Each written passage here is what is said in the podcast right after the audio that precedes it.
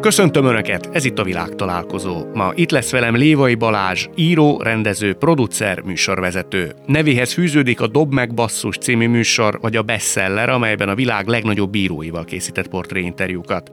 Egy ideje frontemberből háttéremberré vált, dokumentum és nagyjátékfilmeket forgat, koncertek művészeti vezetője, de leginkább producerként tekint magára. Párosunk másik tagja Szendi Gábor – tudós szeretett volna lenni, de helyette kipróbálta a programozást, a forgatókönyvírást, a könyvkötést, végül a pszichológiát választotta. Sokszor megy szembe az árral, rendre merész állításokat fogalmaz meg. A többség a paleolit táplálkozás kapcsán ismeri, de pszichológusként sem feltétlen a hagyományos iskolát követi. Már a jelentős követőtábora van, könyvei igencsak népszerűek. Lássuk, hogy mire megyünk így hárman. Balázs, te azt mondtad, hogy a te életed az újrakezdésekről szól. Ennek te örülsz? Hát, ha örülök, ha nem, nagyon más választási lehetőségem nem volt. Tehát, de így mindent összevetve, talán igen. Tehát vannak nyilván pillanatok, amikor ezt nagyon, nem tudom, fárasztónak, vagy igazságtalanak tartom az élettől. Tehát nem rajtad de, múlt? Nem, le, biz, ne, sokszor, sokszor rajtam múlt, sokszor legalább 50-50 százalékban rajtam kívülálló okok miatt. Tehát, de alapvetően inkább pozitív az összkép, tehát annak örülök, hogy nagyon sok mindent, vagy sok mindent kipróbálhattam az életemben. Nem is vágytál volna egy olyan életpályára, hogy kijelölt út, végigviszed, lépsz végig a grádicsokon, és a végén csúcsra jutsz hát azon én, az egy területen. Én azon a, én nem tudom, hogy ti milyenek vagytok, én, én, én 18 évesen azt sem tudtam, hogy mit akarok csinálni, ez 25 évesen sem voltam nagyon másképp ezzel, tehát nem mondhatom azt, hogy arra vágytam. Én először arra vágytam, hogy egyáltalán kiderüljön az, hogy mondjuk mi az, amit én szeretnék csinálni. Utána meg tulajdonképpen én azért nem nagyon, én elég rosszul tudom a monotóniát tehát ez, ez derült ki így a, a hosszú évek során. A feleségem idezte meg, hogy többek kész csoda, hogy az első és az utolsó házasságomban vagyok a mai napig, tehát hogy ez van egy, van egy ilyen folytatólagos dolog. Tehát nyilván ezt úgy szoktam bemutatni, hogy az első feleségem. Tehát, hogy örülhet neki. De most már, tehát nyilván ő is viccesen fogja fel. És tehát Emlékszem, amikor víz, na, aztán nem akarok sokat beszélni az elején, csak egy mondat, hogy amikor még így komolyan vízlabdáztam, akkor, akkor azért ugye elgondolkoztam azon, hogy nekem most tényleg 35 éves koromig ennyit kell edzenem, és akkor minden nap le kell menni az uszodába, és mert azért ez az egy nagyon monoton megterhelés, tehát nem csak a meccsek vannak. Tehát én már akkor éreztem, hogy ez nem fog olyan sokáig tartani, tehát nyilván ez, a, ez személyiségfüggő is. Hát meg mit csinálsz utána 35 éves korodban? Hát szóval. Igen, hát ez egy nagy, hát, hogyha ehhez csatlakozhatok, akkor én ugyanilyen vagyok. Úgyhogy én, én, én még 30 éves koromban sem tudtam, hogy mi akarok lenni, mert addig már voltam sok minden, aztán akkor, akkor éppen könyvkötő voltam, és akkor így elgondolkodtam, hogy, hogy, hogy akkor lehet, hogy inkább én pszichológus szeretnék lenni, és akkor az lettem. Ugye azért, mert épp könyveket kötöttél be, és pszichológiai tárgyú könyveket kezdtél el bekötni. Hát igen, az nem véletlen, hogy azokat kezdtem. Ezt akartam kérdezni, hogy a szakácskönyvek kerülnek a kezed közé, nem, akkor nem. szakács vagy? Nem. De azt mikor tudja az ember, hogy oly sok minden mellett, amit kipróbált, ebben leszek, nem csak érdeklődésem tárgyába, hanem minőség tekintetében is a legjobb? Hát ezt én mindig feltételeztem magamról, tehát ezt sosem mondtam. Minden területen? Hát igen, hát én, én úgy indultam, hogy majd én híres filmíró leszek, aztán ugye... De az fontos volt, hogy híres? Én gyerekkoromtól kezdve, tehát ez egy ilyen kompenzálás volt. Engem gyerekkoromban szinte soha senki nem dicsért. Tehát ugye én voltam az ellenforradalmár gyereke, ezt az egész tanári kar tudta rólunk, a bátyámról meg rólam, én voltam a, a csóró gyerek, aki foltozott nadrágba, meg mások levetett cuccába jártam, tényleg néha arra nem volt pénzünk, hogy az ebédet befizessem, stb. stb. Tehát, és akkor hát mellette még nem is tanultam jól. Hát akkor miért dicsérjen valaki? De én közben pedig mindig egy kis zseninek gondoltam magamat. De azt mit táplálta? Rengeteget olvastam, barkácsoltam, állandóan feltaláló akartam lenni, sose találtam föl igazából semmit. De, De hát, nem úgy van, hogy ha egy gyereket nem dicsérnek, akkor inkább szökik az önbizalma, mint sem, hogy nőne. Hát kifele nem volt nekem nagy önbizalmam, tehát nem az voltam, aki fölálltam az órán, tehát nem tudtam én azzal szembeszállni, hogy engem egy, egy ö, csavargónak és ö, rossz gyereknek tartanak, de belül viszont állandóan ö, büszke voltam magamra. Hát, Minek kapcsán? Tehát mondasz egy példát, egy hétköznapi példát, hogy csináltál, mit kellett csinálnod ahhoz, hogy vállon veregesd magad, és azt mondod, hogy jól van, Gábor, ügyes vagy. Hát ez egy, ez egy, a könyvemben is leírtam ezt a történetet. Az a lényeg, hogy tanultuk a teodolitot általános iskolába, és akkor nekem ez nagyon megtetszett, hogy hú, így, így mérek, meg úgy mérek, és akkor meg, meg tudom mondani, hogy milyen magas az épület, ugye a szögből, meg a távolságból. És akkor ezért csináltam, összetákoltam tulajdonképpen egy teodolitot ilyen hulladékanyagokból. Azok kedvé, akik nem tudják mi az, azt el tudod mondani? Hát egy ö, földmérők használják egy ilyen szögmérőt tulajdonképpen, uh-huh. hogy így is lehetett mozgatni, meg így is. Értem. És akkor így is volt egy ö, szögmérő, ott meg volt egy célkereszt, egy alumínium cső volt a távcső, és akkor én erre büszke voltam, és bevittem az osztályba, és akkor a matek tanárnő nagyon megörült ennek, azonnal kimentünk az Engels mindent megmértünk, és akkor mondta, hogy ezt ő szeretné kölcsön kérni, mert a többi osztályban is használná. És akkor, hát én nagyon büszke voltam, és amikor már mindenki használta, és már nem kellett, akkor megkérdezte tőlem a Piroska néni, hogy, hogy hát ez tulajdonképpen honnan van. Hát ezt mondom, ezt én csináltam. Azt nem hiszem, elmondta. És utána meg akarta venni. És mondtam, hogy nem eladó és otthon meg szétszettem, mert nekem nem kellett, de ez, ez annyira vérig sértett, hogy valaki a képenbe azt mondja, hogy nem én csináltam, hát No, erről majd beszélünk ennek pszichológiájáról. Balázs, te, hogy általában véve egy fiatalember úgy kezd el vízilabdázni, hogy ő csapódudi lesz? Faragó Tamás. Faragó Tamás? Igen, igen, azért akuslanka voltam.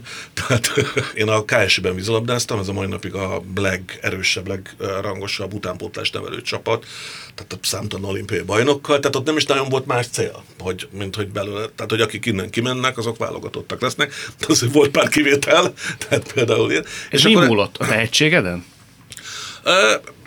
Valószínűleg igen, vagy, vagy, vagy az, azon, hogy uh, tehát annyira jó voltam, hogy bekerüljek én a felnőtt első osztályba, tehát profi játékos voltam, de pontosan abban az egy, egy évben azt mért, két dolgot mértem fel. Egyrészt nem vagyok, soha nem leszek olyan jó, mint a, a nem tudom, a faragó vagy a csapó, vagy közelében nem leszek ezek ne, nekik, és de 35 éves korom még játszhatok az első osztályban. A másik meg arra jöttem rá, hogy én a barátaimmal szeretek játszani. Tehát, hogy a, azokkal, akik együtt felnőttem, bekerülve egy ilyen felnőtt csapatba, Szóval nem, szóval nem igazából találtam magam, tehát nem, nem éreztem jól magam. Ennek éppen utólag belegondolva tök egyértelmű pszichoszomatikus jegyei voltak, tehát elkezdtem, akkor megbetegedtem. Akkor legalább egy hónapig nem lábaltam ki belőle. Akkor utána volt egy izom sérülésem, ami a jó Istennek nem akart meggyógyulni. Majd ahogy abba hagytam hát minden, minden eltűnt, és minden meggyógyult. Te önszántodból hagytad abba? Tulajdonképpen igen. Az volt, hogy akkoriban azért nagyon nehéz volt még bejutni egy bölcsészkarra, vagy egy, eltér, egy eltérre, és akkor, akkor felvettek magyar történelmi szakra, akkor elvittek ugye egy év előfelvételisták, akkor pont a Fradivalból el is jöttem, és akkor volt egy ilyen interregnum, és, és, és akkor én akkor nagyon megsértöttem ott a vízlabdára. Én öt évig nem mentem a úszoda közelébe sem, tehát annyira nagy, azért, tehát azért úgy éreztem, hogy ez így Miért elment. Igen, meg hogy, de úgy akkor, igen, tehát majd öt évek később rájöttem, hogy ez egy marhaság volt, egy, vissza, egy bol csapattársam visszahívott egy másodosztályú kieső helyen álló csapathoz, hogy mentsük meg, és akkor, akkor elkezdtem megint edzeni. De kire haragudtál te meg? Ez jó kérdés. Hát ugye az van, hogy egy kamasz fiú felépíti az identitását, és alapvetően az én identitásomnak meghatározó része volt akkor, hogy én sportoló vagyok. És amikor ez az identitás összedőlt, 19 évesen, vagy, vagy azt éreztem, hogy soha nem leszek Benedek Tibi, tehát, ha megfeszülök se, tehát csak egy ilyen kis ügyes első játékos, akkor, akkor így szerintem ez nem tárgyasult, vagy nem, hanem egyszerűen csak valószínűleg a vízilabdára magára haragudtam meg. Tehát egyszer effektíve az úszoda közelébe sem mentem, szerintem. Tehát kar... elmentél a csaszi előtt, és elfordítottad a fejed? Hát, majd, hogy nem, majd, hogy nem, igen. Tényleg. Tehát te belül érezted, hogy egy ciki, tehát hogy ez, ez azért, na, Na, Balázs, hát ez most... nem is, tehát nem, öt éve később éreztem ezt a ciki, amikor visszament a másodosztályba, és akkor volt egy meccsen, lőttem egy gólt, és rájöttem, hogy hát ez ugyanolyan jó érzés, mint az első osztályban, uh-huh. csak barátok között játszom jobb hangulatban, tehát hogy nem, oké, nem fizetnek érte, de hogy, hogy, hogy, hogy, és utána ugye ennek a csapatnak lettem később az edzője, és vagyok a mai nap a társadalmi elnöke. Viszont azért átléptünk meg, elnevergéltünk ezen, de szerintem egy fiatalember, aki kvázi az életét teszi arra, hogy valaki, vagy valami legyen egy sportágban, és hirtelen szembesül azzal, hogy nem lesz, azért azt szerintem nem olyan egyszerű feldolgozni.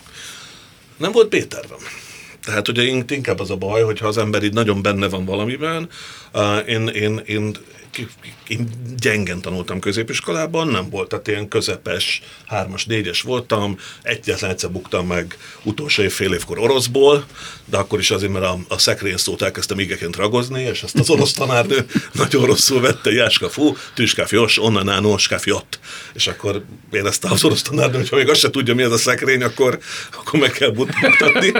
e, és e, tehát, és ott annyit tudtam, engem az irodalom érdekel, meg a történelem, azokban általában 4 és 5 voltam, nagyon jó tanáraim voltak, akkor még Kafka Margit gimnáziumnak hívták, most Szent Margit, és akkor ez is történt, hogy igazából akkor felvettek, nagyon érdekes kapcsolódási pont, hogy, a, hogy engem, az a párhuzamosan felvettek nyomdai fényképésznek, tehát én majd, ott volt, hogyha nem vesznek fel az eltérre, akkor mentem volna nyomdai fényképésznek. A, a, ezt a, apám találta, mondta, hogy na, Áfelik film nem fogsz itt lógni a levegőben, sőt, sőt valami protekcióval fel is vetetett oda, tehát ott lebegett a fejem felett. Azt se tudtam, mi ez a nyomdai fényképész, tehát majdnem rokon szakmát üztem.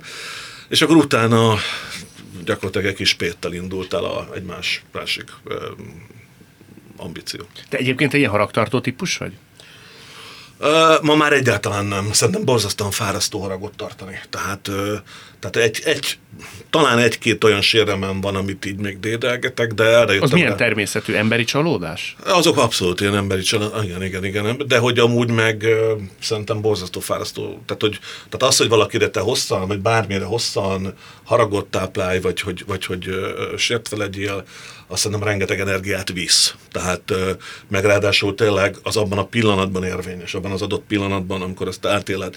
Öt évvel később te már, már másmilyen vagy. Tehát onnan visszatekintve azért már másképp kell megítélni ezt az adott szituációt, és én gyakorlatilag szinte az összes ilyen nagy, nem nem, nem most gondolkozom gyorsan, van-e valaki, de nem nagyon tudnék mondani. Gábor, te megbocsátottál már a Magyar Filmes Cégnek? Ugye forgatókönyvíróként kezdtél, három forgatókönyvet írtál, aztán igen. elbocsátottak. Akkor te igen. annyira megsértődtél, hogy azt mondtad, hogy nem nézel többet magyar filmet. Így van, igen. Most én nagyon is gondolatban én is mondtam a magamét, hogy tehát meg tudom ezt érteni. Tulajdonképpen te mire sértöttél meg a filmesek kapcsán? Tehát arra, hogy itt van a nagy jeles filmforgatókönyvíró, és ez képtelenek érdeme szerint díjazni? És elismerni? Uh, hát igen tulajdonképpen, de ez nem magyarázza, hogy akkor miért nem, miért nem néztem meg többet magyar filmet. Tényleg. Azóta se néztél? Ne, azóta most már a feleségem mindig rábeszél, és Mit látom, láttál? hogy... Mit láttál? na, most viszont címeket nem tudnék mondani, de... Hát lát, láttam egy-kettőt, ami tényleg jó volt. De hány évnek kellett eltelnie, hogy a feleséged meg tudjon győzni, hogy na akkor ennek adok egy esélyt? Hát az, az utóbbi 5-10 évben már hajlandó vagyok. De, azért de... tartom, melengedted ezt akkor azért. Hát igen, igen, de egyébként nem is voltak jók. Tehát most, most följött egy új... az ember, új... hogyha nem nézi? Azért elolvasod a, a rövid ismertetőt, meg tudod mi? Ha megnézed egy filmnek a színvilágát, csak elindul a film, és azt mondod, ez nem lesz jó film.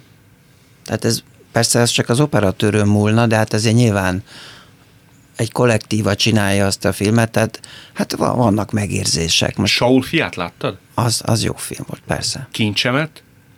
Azt láttam, az, az professzionális volt, de most a túlzás lenne azt mondani, hogy ez egy jó film, ez egy populáris. Te akkor testülés élekről? Azt láttam. Az szép film volt, de szerintem gyenge. Igen, miért? Hát egy kicsit a rendezése olyan ügyetlen. Hát azért ez díjazták külföldön, majdnem Oscar díjat kapott. De szerintem ott, ott se a bravúros színészi szerepléseket, ugye a férfi főszereplő az szerintem elég suta volt. Ugye hát ő amatőr volt. Igen, hát az... az Mocsány Géza, Mocsány Géza. maga tökéadó volt. Persze, szóval mentsége van. Persze, nem, nem csak úgy mondom, hát az csak nem akarom ennyi védeni, én szerettem azt a filmet. Én is. Nyilván azzal ö, szándékai volt, vagy alkotói szándék volt, hogy egy amatőrt kért, kért fel. Egyébként, ami, ami például a Géza játékában egy picit zavaró volt, ugye azt, hogy ugye mi halljuk, hogy az intonációját, hogy hogy beszélt, és abban tényleg, a egyetértek veled, abban volt néha mesterkértség, mert hogy nem színész, de aztán meg rájöttem, hogy ezt megnézi egy svéd, egy francia, vagy egy olasz, vagy amerikai, ő nem hallja ezt, és olyan Gézának fantasztikus arca van, tehát hogy nagyon jó. Na jó, de végül is azt hiszem abban megegyezhetünk, hogy vannak szerethető, de nem annyira jól megcsinált filmek, és vannak halálprofi filmek, amik elfelejtett. Tehát most, ha nem mondod a kincsemet, akkor fel nem tudtam volna idézni, hogy én azt láttam. Pedig jó film szerintem. Nagy kiszerelésű. Nem, nem egy mezőnyben indulnak Így szerintem. Tehát, Na, hogy, okay, hát közönségfilm. De egyet, valóban ez egy tehát nem az, tehát a kincsemet megnézte nagyon sok ember, de nem hiszem, hogy az fog eszébe jutni tíz év múlva valakinek. Mert hogy de egy rendkívül igényes, jól megcsinált film. Balázs is készít filmeket egyébként. Tehát... Ajaj. Na, és miket? Hát ez most az elmúlt időszakban, vagy gyakorlatilag ez a egyik ilyen, ilyen újrakezdés, vagy 2010 után 12-13 után. Hát én eleinte zenés dokumentumfilmeket csináltam, tehát jó rész zenekarokkal, zenekarokról, vagy akár dalokról. Tehát nem tudom, most a, a nagyobbakat, a, nem tudom, tankcsapda, Ákos, Kispál és a Borsz, Quimby, tehát én attól gyakorlatilag szinte mindenkivel dolgoztam különböző formákban, és most ugye nemrég volt a Fábián Juliról, készítettem egy filmet, aki, aki három éve hunyt el, illetve egy félfikciós filmet, a Pécs, van, Pécs, Pécsről jövő zenekarok között van egy ilyen boom, tehát nagyon sok Pécsről elszármazott sikeres banda van. Arról csináltam Pécsi száll címmel egy filmet, és most elkezdtem még a producerként a fikciós világban van egy, de az is félig meddig zenés, soha véget nem érős című film, ami a Well Hello nevű zenekar dalai köré épült sketch, sketch film, az, az négy éve ezelőtt készült, vagy öt éve, de az például a filmszemlén közönségdíjat kapott, pedig az egy, az egy független film volt, tehát az nem állami támogatásból csináltuk, és most benne vagyunk egy, egy nagy játékfilmem. Egy, az, egy, az, egy, az is egy, hogy mondjam, a, az, a kincsem kategóriába esünk. Ez egy karácsonyi ez film. egy karácsonyi, ilyen, de szerint, reményeink szerint egy nagyon igényes szórakoztató film lesz. Tehát nem, tehát elven persze kritikán nem sértődünk meg, dühöngünk magunkban, de az olyan, amikor valaki nem, tehát azért nem teszi bele azt az energiát se, hogy, hogy átgondolja az alkotói szándékokat, normálisan elemezze, az, az azért tud bosszantó lenni. Gábor, téged el tud bizonytalanítani egy kritika, vagy egy ellenvélemény? Hát nem nagyon, hát most engem szidalmazni szoktak, de hát az ugye nem kritika, tehát ha azt mondják, hogy kókler, beírják a Facebook oldalamra, hogy ne hallgassatok erre, mert ez egy kókler, vagy. Na megint itt egy csoda doktor, meg ilyeneket szoktak beírni, hát ezeket csak kitörlöm, úgyhogy innen üzenem, hogy kár ilyeneket beírni, mert Soha nem is fájt kezdet-kezdetén se? De a legelején nehéz volt megszokni, mert tulajdonképpen amikor, amikor nem értem, hogy hát most mit ártottam én ennek az embernek, vagy bárkinek. Persze lehet, hogy naív vagyok, mert hát ezért mondjuk pont nekik nem ártottam egyszerű embereknek, de mondjuk mondjuk a pszichiátriának, meg a orvoslás kritikám, az lehet, hogy sokakat sért. Ez de foglalkoztatott valaha is? A, az, hogy engem kritizálnak? Nem. Például a pszichológusok, vagy a pszichiáterek. Igen. Hozzád való viszonya. Az téged bármilyen szinten foglalkoztatott, azok után, hogy írtál egy elég nagy port felvert, felvert könyvet. Kezdetben igen. Igen? Mert hogy, mert hogy én tulajdonképpen mindent jó szándékkal csinálok. Tehát most ez senki nem fogja elhinni, de amikor a depresszióipart megírtam, meg annak az előzményeit, akkor én azt gondoltam, hogy szerintem a magyar pszichiáterek valamiért nem tudják ezt, hogy ez egy hatástalan gyógyszer. Az antidepresszánsokról igen. te azt írtad, hogy tulajdonképpen növeli az öngyilkosságra való hajlamot, mint sem Ráadásul, igen. Tehát még ha egy hatásos gyógyszer volna, de van egy ilyen veszélyes mellékhatás, akkor még érdemes volna forgalmazni, de hát hogyha ha gyakorlatilag nem gyógyítja a depressziót, de viszont mindenféle egyéb bajt csinál, tehát az öngyilkosság az a legrosszabb kockázat, de hát van sok más, Na és én azt gondoltam, hogy, hogy, hogy én vagyok a jó fiú, hogy felhívom a figyelmet erre a problémára. Hát most máig nem tudom, hogy most hányan tudják és nem tudják az igazságot, de minden esetre az derült ki, hogy nem akarják tudni. De és ak- Gábor, most az ördög ügyvédje vagyok. Igen. Az nem lehet, hogy, hogy ők gondolják jól, vagy nekik is van részigazságok? Hát az ő részigazságuk az, hogy meg akarnak élni, és ha egyszer ezeket a gyógyszereket engedélyezték, és neki papírjuk van arról, hogy ez hatásos, hát nézd, most van a tudomány, meg van a napi praxis. Most a gyógyszeripar rengeteget hamisít, és rengeteget csal. Az antidepresszánsokat így lehetett. Most csak annyit mondok, hogy a, az amerikai gyógyszerhatóságnál az a szabály, hogy kettő pozitív vizsgálatot kell felmutatni, ha száz nem sikerült, az se számít. Csak ha van kettő pozitív, a kettő pozitív nem azt, nem azt jelenti, hogy csodára meggyógyulnak az emberek, hanem statisztikailag szignifikánsan jobb a, a gyógyszert kapó csoport. Ezt viszont rengeteg trükkel elérik. Nem fogunk tudni belemenni ebbe a részleteibe lévén, hogy De ez tudomány, az vagyok, a lényeg. Nem vagyok szakember. Az viszont nagyon érdekelne, hogy hogy változott a viszonyod a kollégákkal kapcsolatban. Tehát kezdetben még mondjuk köszöntek csak hidegen, ma már nem is köszönnek, ma már azt is kikérnék, hogy ti kollégák vagytok. Mi ennek a folyamatábrája? Ö, nem egészen így történt a dolog, mert 2007-ben elbocsátottak a munkahelyemről, hát ez igazi ok ez volt, az antidepresszáns ügy. A, a kreált ügy az volt, hogy nem phd le, de én már nem is akartam igazából le phd mert nem gondoltam, hogy nekem akadémiai karriert kell befutni. Tehát én nekem ott már égett a talpam alatt a talaj, és igen, amíg ott voltam még két évet az intézetben, addig szépen ö, keresztül néztek rajtam, meg elég hűvösen kezeltek, szóval én, én voltam a hülye. Onnantól bármit mondtam, akkor csak úgy mosolyogtak, hogy... Ezek téged még inkább bátorrá tesznek? Tehát felszívod magad? Igen? Igen. Persze, mert a, hát ak- akkor érzem meg, hogy hát bocsánat, akkor itt, egy, itt valaki az igazságot akarja elnyomni. Tehát, Tehát ennyire bízol a saját magad igazába? Nem az enyémébe. Tehát emögött iszonyú sok kutatás van. Tehát bármelyik könyvemet kinyitja valaki, a könyvnek a végén 30-40 oldalon keresztül föl van sorolva apró betűvel a hivatkozott szakirodalom. Tehát az antidepresszánsok ügyében is rengeteg vizsgálat folyt, és rengeteg tanulmányt lehetne idézni, idéztem is őket. Tehát ez, ez nem kérdés. Ma milyen a viszonyod ezekkel az emberekkel? Nincs viszonyod. Nincs viszonyod? Nincs. Ha találkoztok mondjuk egy liftbe, akkor mi történik? És ismeritek egymást? Köszöntök? Én nem ismerem a pszichiátereket, ők lehet, hogy megismernek, de ugye én nekem nincs velem, nincs velük dolgom, tehát én nem ismerek szinte egyet se Pszichológusokat sem annyira ismerem, mert a pszichológus hát közösségekben sem reprezentálom magamat, tehát én mindig egy magányos farkas voltam, és hát az az igazság, hogy a pszichológus társadalomról sincsen nem egészébe, de jó részt rendkívül konzervatívnak tartom a, a pszichológusokat, tudományosan képzetlenek, ezt a freudi maszlagot nyomják, kicsit átfestve, ettől nem gyógyul meg senki. Biztos ők is el tudnák mondani a maguk verzióját. Persze, hát a mögött elmondják.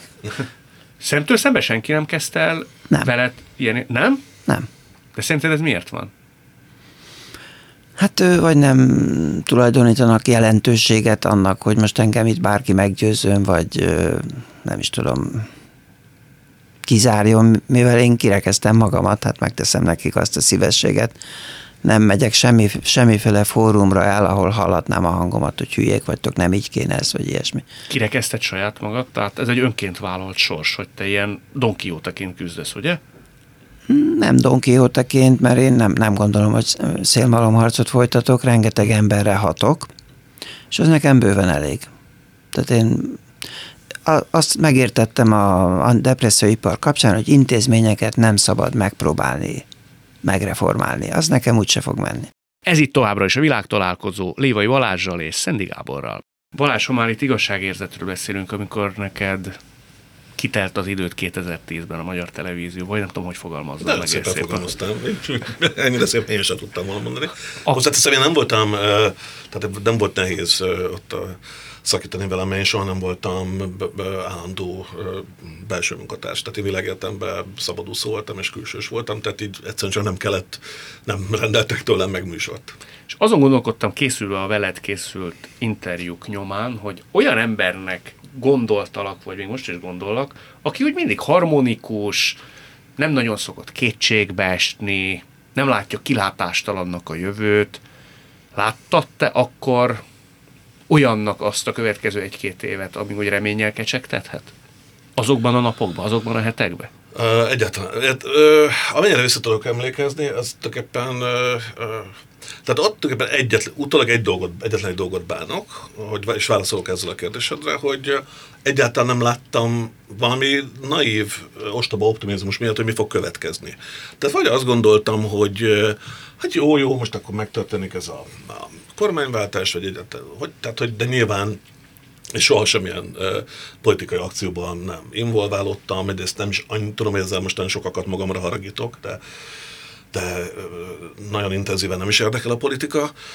Nyilván ezt persze nem tehető meg az ember, tehát természetesen van véleményem, meg megyek szavazni, meg, meg, meg abszolút azért, azért foglalkozom vele, de, de bizonyos értelemben kidobott energiának, elfecsülött energiának tartom, tehát hogyha az ember napi szinten több órát foglalkozik ezzel. Szóval visszatérve arra, hogy ott, ott eltelt két-három év, hogy én azt hittem, hogy ez egy ilyen átmeneti időszak. Akkor volt két vagy három műsor is, amire felkértek, csak aztán az utolsó pillanatban valahogy akkor még nem való, valahogy az utolsó pillanatban már volt olyan, majdnem már szerződést írtak velem alá, és aztán, aztán utána szóltak nekik, hogy, hogy, hogy kéne egy másik műsorvezető, vagy nem tudom. Melyik volt ez a műsor? Mindegy, nem, nem, is, nem is emlékszem. Tényleg nem is emlékszem. Nem is emlékszel? Jó, de emlékszel, de nem, emlékszem, de nem akarom elmondani. Tehát nem, nem, nincs jelentősége. Tehát és nem is fáj sem. neked az ilyen, amikor látod ugyanazt a műsort nélkül hát megvalósulni? Azt, azt, azt, azt láttam, az csak annyiban fájt, hogy arra gondoltam, hogy ezt én mennyivel jól megcsináltam volna. Na, pont tehát, erre gondoltam, igen. Tehát ez azért, ez azért bennem volt, de mondjuk pont ez a szereplős műsorvezető részt tűnt el szép lassan az élet, vagy legalábbis minimalizálódott, a mai napig vezetek néha műsorokat, vagy nem tudom, könyvbemutatót, fesztiválokon beszélget, tehát sok ilyet vállalok, de azért már, már nem egyre kevésbé hiányzik ez. Miközben te szerintem könnyen hagysz, könnyen, pont hogy fordítva, te nehezen hagysz abba projekteket, minden esetben én úgy értesültem, hogy a Társulat című produkcióból te kiszálltál. Hát ebben az az egy, elkapta, elkaptál, tehát, hogy az az egy valóban dolog, amit egyetlen egy projekt, amit, amit abba hagytam az életemben. Igen, ma már bánom egy kicsit. Bánod? Igen, tehát akkor, ak- tehát akkor ez olyan egy személyes konfliktus miatt szálltam ki. A producer asszonya? Hát, mi ezek ilyen direkt kérdések? Igen, abszolút a producer hát csak jó, hitelesebb a te szádból. Igen, igen, igen, de szerintem most már én is, tehát na, bele borzasztóan nehéz együtt dolgozni, és akkor... Vele? Vele. Uh-huh. Szerintem velem nem nehéz együtt uh-huh. dolgozni, tehát az mit jelent? mindig, mindig csapatban dolgozom, és, és nagyon sokszor dolgozom ugyanazokkal az emberekkel. Tehát, az mit jelent a te szóhasználatod szerint, hogy valakivel nehéz együtt dolgozni? Szerintem nem lenne sportszerű, hogyha ezt most így, így, így kiadnám teljesen, de de hogy uh, szerintem azt, szerintem azt, azt mindenki tudja, hogy mi az a helyzet, amiben jól érzi magát. Tehát amiben jól tudsz létezni, dolgozni, amiben legtöbbet tudod kihozni magadból. Most ez nem az volt. Tehát mm-hmm. itt egy mhm. olyan folyamatos uh, idegesség, stressz uh, volt, ami, ami azt éreztem, hogy, már, hogy, hogy ezt így nem bírom sokáig, és ahelyett, hogy ma már azt mondanám, hogy meg kellett rántani a vállam, és, és azt mondani, és elengedni a, a feszültségek egy részét, és azt mondani, hogy jó, van, le van tojva, nem érdekes, elengedni egy csomó mindent a fülem mellett, nem, nem tudtam. Tehát nem tudtam ilyen derűvel, szóval valahogy így Uh, uh, és akkor azt, azt, azt, azt, sajn, azt félbehagytam, azt tudom, ma már sajnálom. Tehát, hogy, de, de akkor ez egy teljesen... Mennyivel a műsor indulása előtt hagytad abba? Hát tulajdonképpen már el is, el is indult. Tehát ugye én egy évet dolgoztam azzal a műsorral. Mondjuk el, ha valaki esetleg nem tudná, az István a király című rockoperára tulajdonképpen egy casting keretében egy társulatot igen, szerveztetek. Maga az és... alapötlet nagyon jó volt, tehát egy tehetségkutató műsor, ugyanolyan, mint az, nem tudom, az X-Faktor vagy a Megasztár, nem tudom, de gyakorlatilag egy színházi előadásra, egy musicalnek a szerepeire keressük a, a, a szereplőket. És ennek egy, lettél volna te a kreatív producer? Én, én az is voltam. Tehát ezt az egészet én raktam össze. Sokszor döntenél máshogy lévén, hogy azt mondtad, hogy te ajánlott visszautasításba világbajnok vagy. Uh, ilyet is mondtam valóban. Uh, az, az szerint uh, nem, más, más, tehát, hogy hála Istennek elég sok mindenem megtaláltottak. Akkor mire mondasz nemet? Tehát mi az, ami taszít? A jóban, rosszban, producerségével például Nem, ezt tudod kihúzni belőlem. Igen, nem, igen, ez igen. az egyik csak. ne, nagyon érdekes, mert a jó, a, ebben pont az, a, a társulat után kerestek meg, ahogy onnan kiszálltam, rá két hétre csöngött a telefonom, és ez egy nagyon fontos döntés volt az életemben. Tehát, Meddig nagyon, gondolkodtál rajta? Egy hetet kaptam, és egy hetet gondolkoztam is. Tehát, eh, hogy a Jóban Rosszban vezető producerének kértek föl, mert az, a, a, a, az akkori vezető producer kereste meg az utódját, mert ő elment valahol, nem is tudom, hogy hova. És akkor ez egy, ez egy ilyen fontos fordulópont volt, hogy én ebbe az irányba akarok menni az életemben, tehát ilyen típusú műsorokat akarok csinálni, egy profi alkalmazott tévés akarok lenni, vagy, vagy valami mást akarok. Tehát vagy inkább a, olyan dolgot, ami inkább én vagyok, vagy ami engem érdekel. És akkor vég, és, és, és, és, és, és a szabadúszás, ez is nekem fontos volt. Tehát ott azért pont, amit te mondtál a kollégákról, hogy az is nekem például valahogy ez mindig fontos volt, hogy legyen meg az a szabadságfaktorom, hogy, hogy, hogy ha, ha úgy adódik, bárkit el tudja küldeni a francba, tehát hogy ne, az, ne azért kelljen befognom a számot, mert a családom megélhetése múlik rajta. És, és ennek megfelelően nem is, én nem is nagyon mentem bele ilyen hierarchikus dolgokba. Ez nem azt jelenti, hogy nem volt főnököm, ez nem igaz, mert megrendelőim rengetegszer voltak, de az mindig egy másmilyen kapcsolat. De ez a jóban, rosszban valóban egy ilyen fontos pont volt, ezt nem bántam meg egyáltalán. Nem bántad? Nem. nem. Beszélünk majd még ezekről. Gábor, ha már ezzel kezdtük, vagy szóba jött, szerintem azért a te személyiség képleted, illetve a motivációid tekintetében a gyerekkor azért nagyon meghatározó. És ott voltak árulkodó mondataid, mondjuk el pár mondat erejéig, a te apukádat ö, egy 56-os ütközet miatt kivégezték. Igen, hát amiben ő igazából nem is vett részt. Az hogy létezik? Hát ugye a katonaságnál hierarchia van, és a, a elvileg még a vezérkari főnök is felel azért, hogyha egy kis katona, nem tudom én, előtt valakit. Hát az ő, nem is tudom, osztaga, vagy minek nevezték ezt, az ott beásta magát a jutadomnál, és, és hát messze volt, tehát ez annyira ö, konstruált per volt, hogy először ö, mecséri pernek indult, tehát a mecséri volt a fővádlott. Uh-huh és aztán később a papámat is még keveselték az oroszok a, az áldozatokat, és akkor mondták, hogy még kellenének tisztek, és akkor így végignézték nyilván, hogy kit lehet akkor formálisan ebbe belevonni. Te akkor hány éves voltál? Én, amikor kivégezték, akkor négy éves voltam. Négy éves. Nincs is nagyon ilyen értelemben apuka képed? Már hogy Semmilyen, semmilyen emlékem nincsen. Hát ez egy ilyen pszichológiai jelenség, hogy, hogy a, a veszteséget a gyerek úgy dolgozza föl, hogy teljesen leblokkolja az emlékeket. Meg én sokat voltam azért, tehát két és három éves korom között a nagymamámnál voltam, meg a nagypapámnál kint Tiszadobon. Tehát akkor mondjuk egy év eleve kiesett, hogy legyenek emlékeim a papámról. Hát aztán meg később anyukád sokat volt kórházba. Hát gyakorlatilag egyik kórházból a másikba menni, ha otthon volt, akkor éppen betegeskedett, szóval tényleg az egész gyerekkorunk azzal telt el, hogy ő kórházakba volt, vagy szanatóriumba. Kinevelt titeket tulajdonképpen? A testvéreddel, ugye? Kettő igen, igen, hát egy másfél évvel idősebb bátyámmal. Hát ö,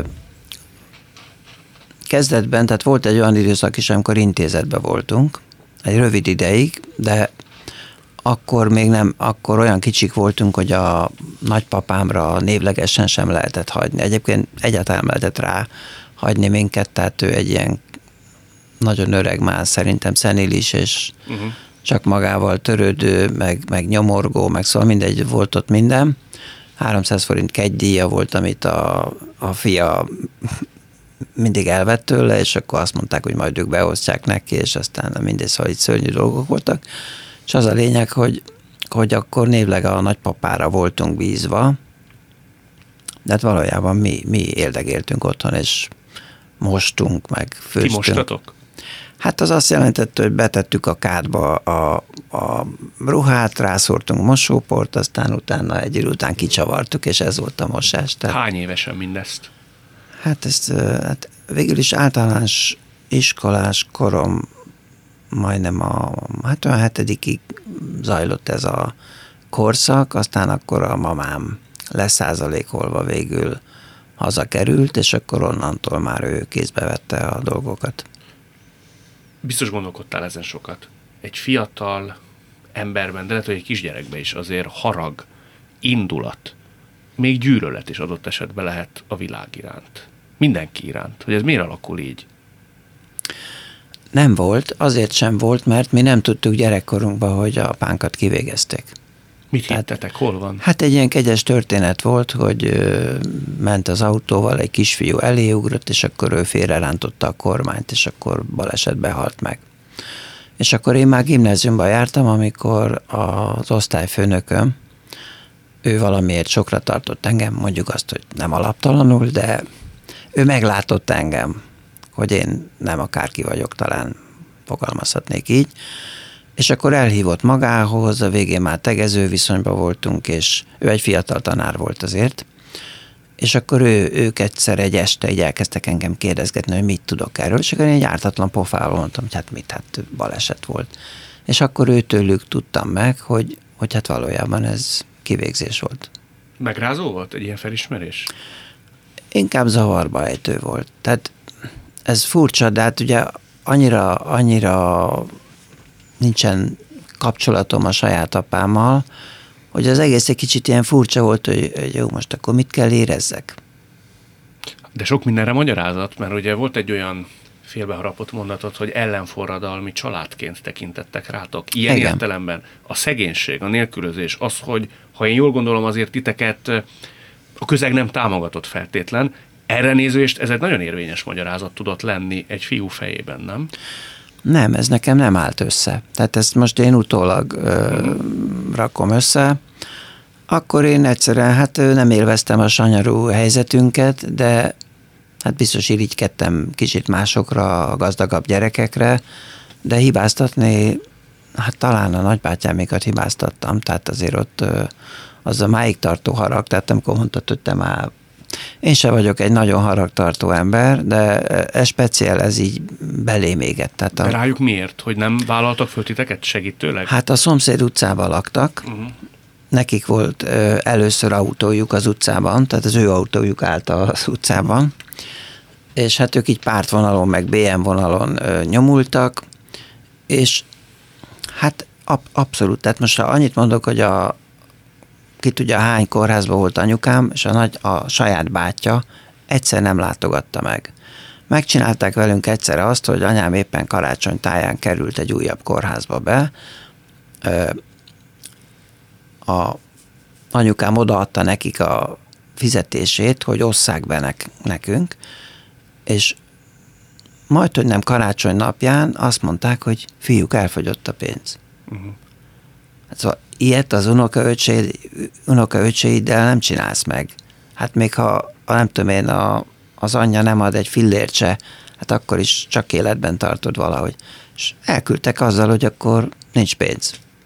És ak- azt hiszem akkor volt az, hogy a ház összeadott egy, egy nagy zacs. Becsöngettek az ajtón, kimentünk, és a kilincsre oda volt takasztva egy nagy zacskó, liszt, lekvár, ilyenek voltak benne. Tehát valahogy a lakók is levették, hogy te ilyet egy gyerek értékel már a szomszédok részéről, vagy inkább pironkodik emiatt, és szégyenérzettel jár neki? A gyereknek? Igen. Már hogy segítik. Hogy segíteni kell. Mert ezt a gyerek hát, nagyon nehezen is megélheti. Igen, hát azért a szegénységet én szégyeltem. Mindig Ezt így is. ki lehet mondani. Igen. De ti mennyire voltatok szegények? Nagyon.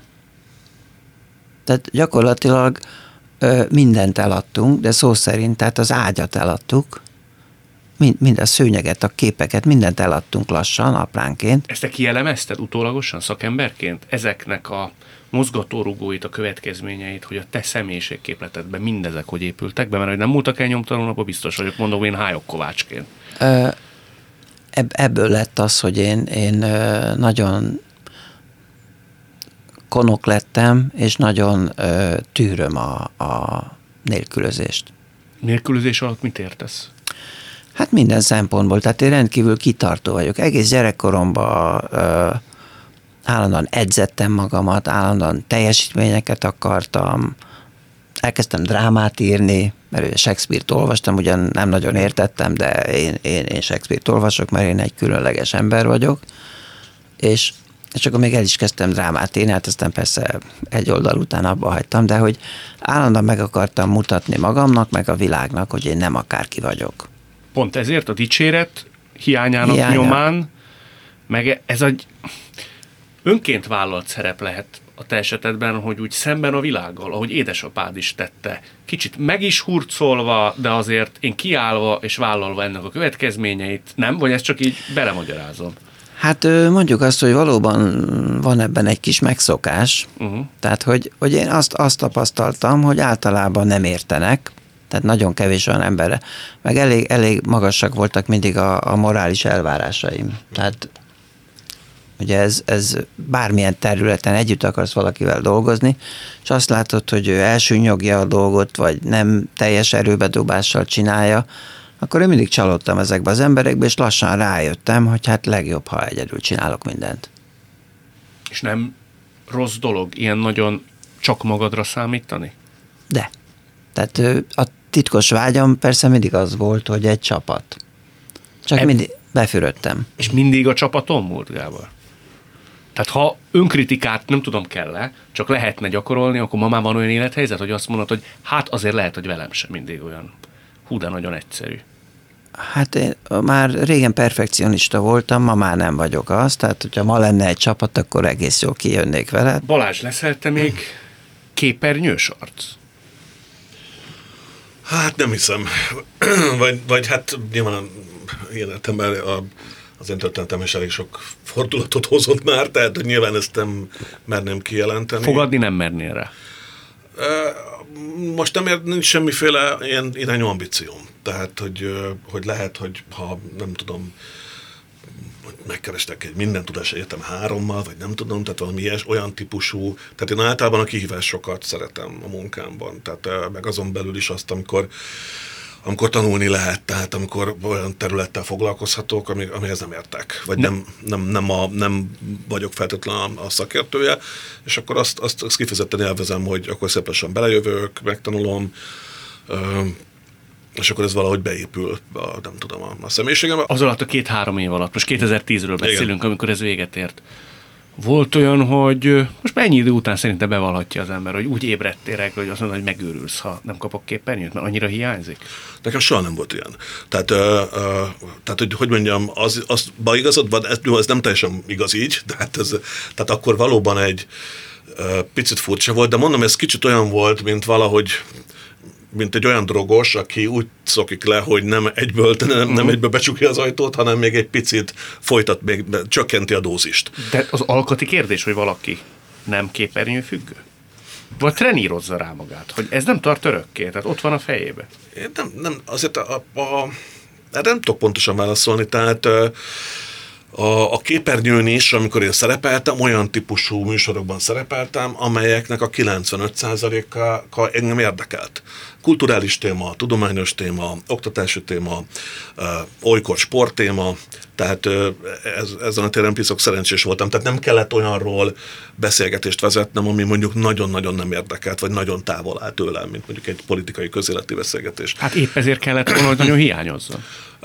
Mondom, az történt, hogy akkor volt még a minden tudás mert utána jöttek még ezek a barabási műsorok, ott volt még egy, egy Deja Vu című műsor, ami egy kicsit ilyen talk show-s, színházi improvizáció, igen, helyzet, igen, azt például azt nagyon, nagyon élveztem, és valahogy nekem megmaradtak ezek a szereplések kicsiben. Lovasival disznóvágás közben kitaláltuk azt, hogy kéne róla egy könyvet írni.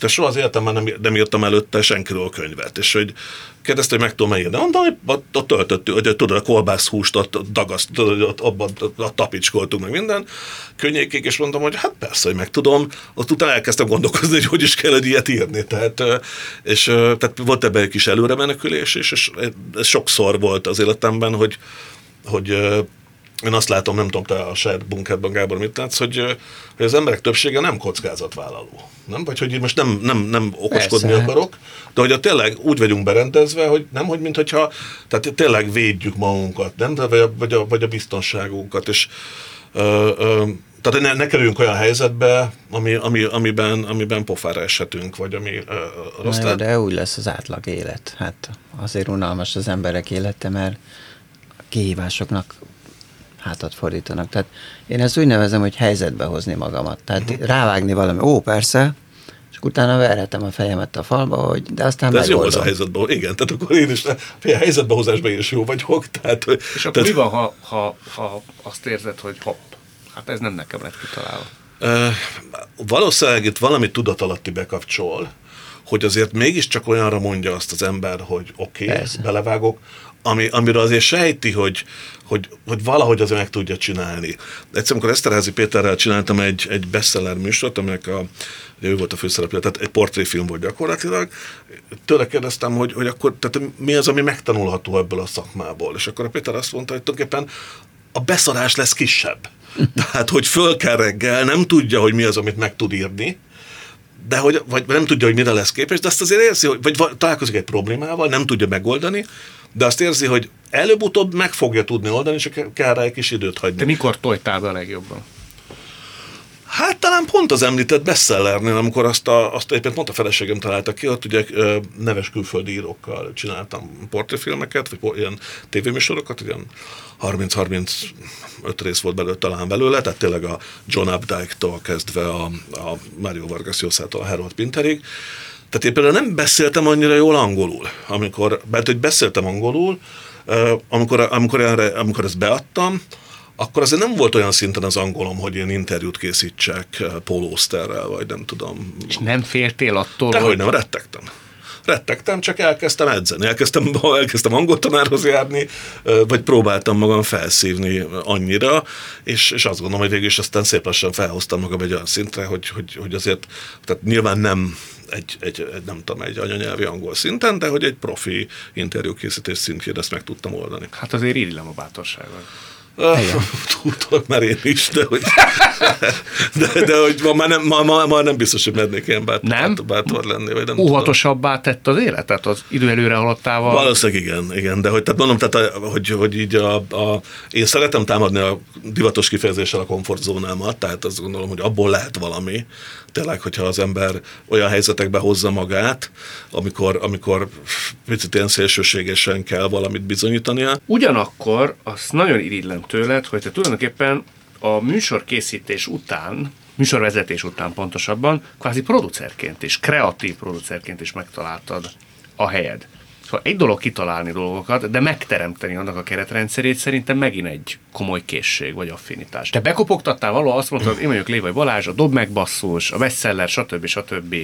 Kreatív, adjatok hozzá támogatást? A producerségnek alapvetően két nagyobb területe van. Az egyik mondjuk az általad is mondott, mondjuk azt, hogy financiális gyártási adminisztratív rész, a másik terület meg, meg a kreatív rész, ami minden, ami, ami a, a castingtól kezdve a rendezőn át, a zenén át, minden. Én nyilván utóbbiba vagyok én sokkal inkább otthon, az előzőben sokkal kevésbé, de abban igen, hogy, hogy hogy tudok projektben gondolkozni. Tehát, hogy, fel, tehát, hogy gyakorlatilag az évek során, amikor különböző dolgokat csináltam, megtanultam, hogy egyrészt hogy építesz fel egy nevezzük most terméknek, nevezzük filmnek, nevezzük projektnek, milyen elemei vannak, a másik része meg azt, hogy hogy adod el. Tehát, hogy hogy veszel rá embereket, hogy, hogy ezt elhiggyék neked, hogy ez meg fog valósulni, és nem csak, hogy elhiszik, hanem azt is elhiszik, hogy jó lesz. és és, és ez, ez a szerencse vitt. Akkor neked azért mégiscsak van egy, ha úgy tetszik, és ez nem bántó megfogalmazás, kalmárvér benned. Ó, hát ez nagyon jó szerzes vagyok, persze. Igen? Barátaimnak azt szoktam mondani, hogy következő életemben én autókat szeretnék eladni.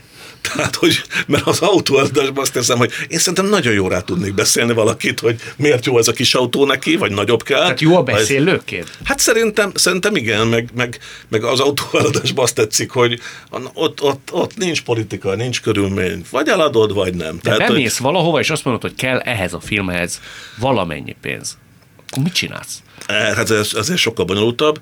Eh, itt is azért kellene segítőtársak. Tehát például fogalm, tehát arról nem volt fogalmam, hogy hogy mész be egy nagy sörgyártó céghez, egy IT céghez, és akkor itt szerencsére találtam eh, egy olyan kollégát, aki marketing, ő nem filmes, egyébként az unokatestvérem, tehát családban maradt, és megkérdeztem, hogy te ezt, tehát hogy, és akkor az Attila segített nekem, összerakott olyan, prez, tehát kitaláltuk közösen, hogy, hogy milyenek lennek a prezentációk, és egy nagyon fontos, nem egy, egy borzasztó fontos dologra rájöttem ott akkor, ezt most viszont most meghoztam nyilvánosan, hogy képzeljétek el, hogy annak, hogyha sikeres a film, vagy sikeres a projekt, utána senki nem, nem nézi meg, hogy mi volt a te prezentációdban. Mert ha valaki visszanézni, hogy mi mire kértünk pénzt a támogatóktól, az egy teljesen másik film. De homl, abba a Mucsi Zoli kapa lett volna az egyik főszereplő, a nem tudom kicsoda, tehát teljesen mást vázol. Csak az egy év alatt máshogy alakult a kreatív folyamat, teljesen átíródott a könyv, de utána sikeres lett,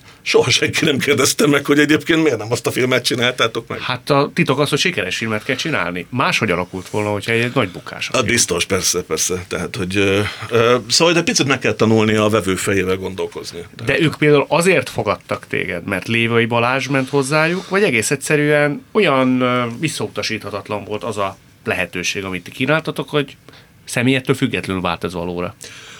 A, fel, a, a, a, a potenciális szponzorok, támogatók fele tudta, hogy ki vagyok, tehát ott azért hála Istennek a Dom megbasszusnak, meg a Beszélnek sok nézője volt, tehát, és annak volt egy színvonal, tehát az ezt tudták, hogy kb.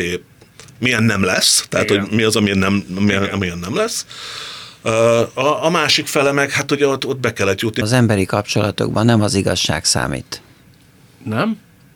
Nem, nem. Tehát hát most mondjuk hülye példa valakinek eláll a füle. Most azt mondod neki, hogy öreg, barátkozz meg a gondolattal, eláll a füled, mint hogyha vitorlázni indulnál. Most akkor ő mit kezd ezzel? Ja, értem, tehát nem kell mindent megmondani.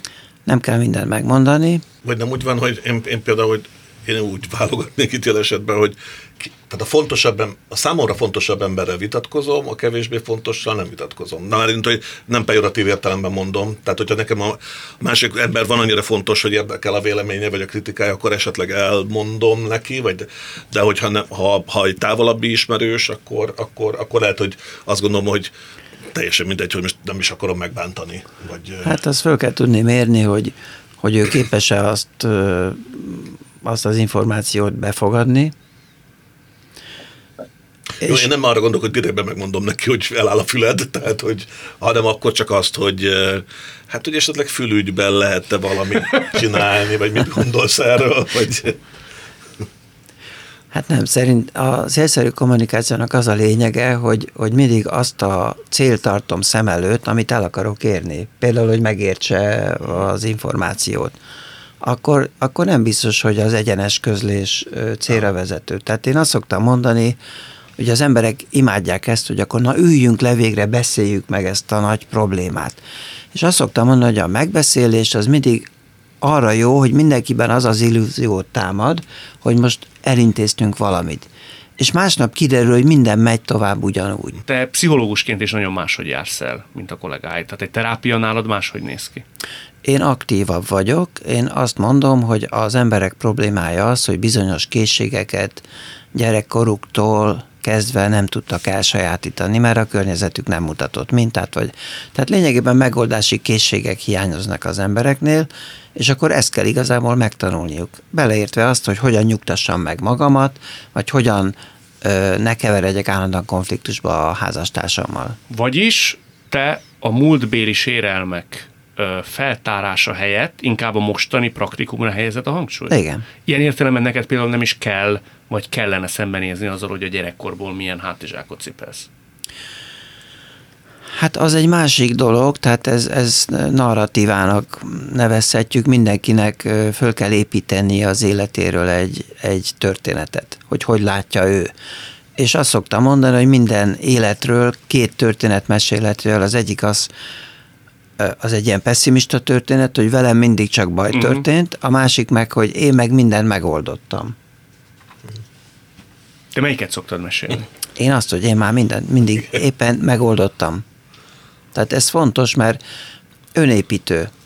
Ez, ez ettől, ettől lesz, ezt tud, tud az ember köve, legközelebb elvállalni egy, akár én felnézek rá, hogy fölturboztad az angol tudásodat, tehát ez egy nagy dolog. De ilyet csak akkor tud az ember kivitelezni, hogyha előbb igent mond. Pont a napokban volt, hogy az egyik barátom vagy ismerősömtől kaptam, hogy mindegy, hogy miről volt szó, és azt, leírta azt a mondatot, hogy, hogy én gyáva vagyok. És pont azon gondolkoztam, hogy ezt, tehát hogy teljesen kiakadtam azon, hogy ezt hogy lehet így leírni. Nem volt valami nagyon komoly dolog, és azon gondolkoztam, hogy például ezt a mondatot én soha nem írnám le semmilyen kontextusban. Tehát magamra nézve érezném azt, hogy, hogy most nem azt mondom, hogy feltétlenül szabályokat hágok át, egyáltalán nem, csak hogy, hogy az érdekes, amit mondtál, hogy, hogy van, a, van, aki meg ezt egy ilyen pajsként emeli föl. Hogy... Ahhoz is kell ám egy bátorság, hogy valaki azt leírja, hogy egy vagyok. Szerint, ez biztos, hogy így van, de ugyanakkor fel is menti saját magát egyszer. Igen. Hát ez kevésbé tartja szikinek, gyávának nevezni magát, mint kockáztatni. Igen. Lévai Balást és Szenti Gábort látták, hallották. Köszönöm szépen. Köszönjük. Köszönjük. Szépen. Világtalálkozónkat nem csak hallgathatják, de végig is nézhetik. Iménti beszélgetésünk hamarosan már látható lesz YouTube csatornámon is. A mai adás létrejöttében köszönöm Varholik Zoltán és Egyi Gábor segítségét. Találkozunk jövő szombaton itt, a Klubrádióban. Viszont hallásra!